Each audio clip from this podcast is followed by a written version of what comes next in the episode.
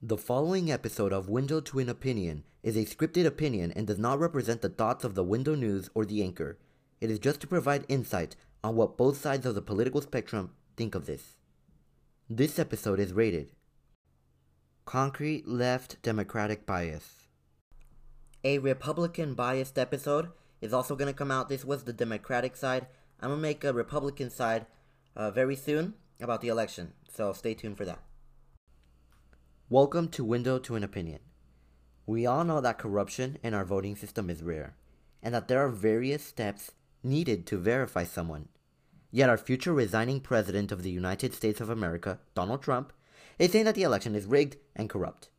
These baseless claims are not only false, but they are a danger to our national security.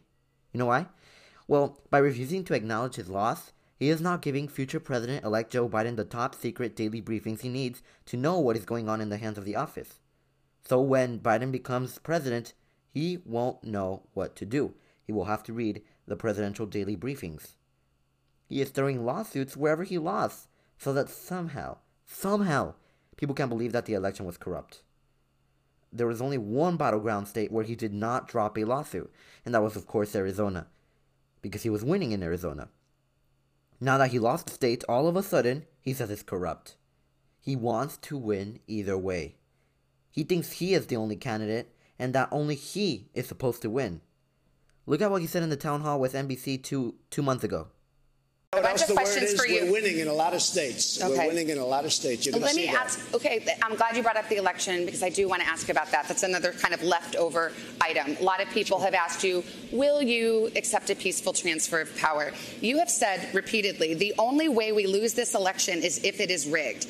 Now, that is simply not true. The fact is, either candidate can lose fair and square without Sure ballot fraud. And- and so, you know will you accept the results of the lose, election? That's the way I want it to be. FBI dir- director says there is no evidence of widespread Oh, widespread really? fraud. Well, then he's not doing a very good job. They talk about the peaceful transfer, right?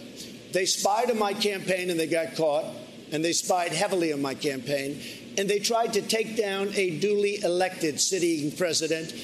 And then they talk about, will you accept a peaceful transfer? I'm not happy about that. Okay, but just those are case. I mean, there is no, there is in fact no evidence of widespread fraud, and you were sowing doubt about our ask you, how- democracy. how our can you say that? democracy. How can you say that? You do read newspapers. I do. You do. do watch the news. I know you Yes, read the I news, do. but do you watch it. I do. You can win a race. Take a look at me. You can win a race by 1%. But why are you laying the groundwork? He was not answering the question. He didn't say, Oh, I will peacefully transfer the power. He did not say that. He just kept rambling on about voter fraud that is virtually non existent. He said that his FBI director is not doing a good job because he says he's found no voter fraud that is virtually non existent. You know, Republican observers were allowed to see the vote count, and they were on election day.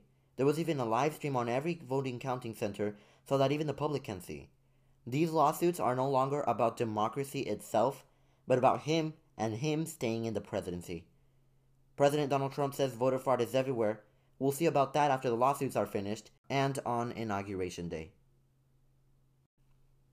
You know, I also posted an article uh, in the link in the description of how of how um, you know Russia and I think it was Iran that interfered into the election. Uh, you should read it. It's helping Trump accordingly.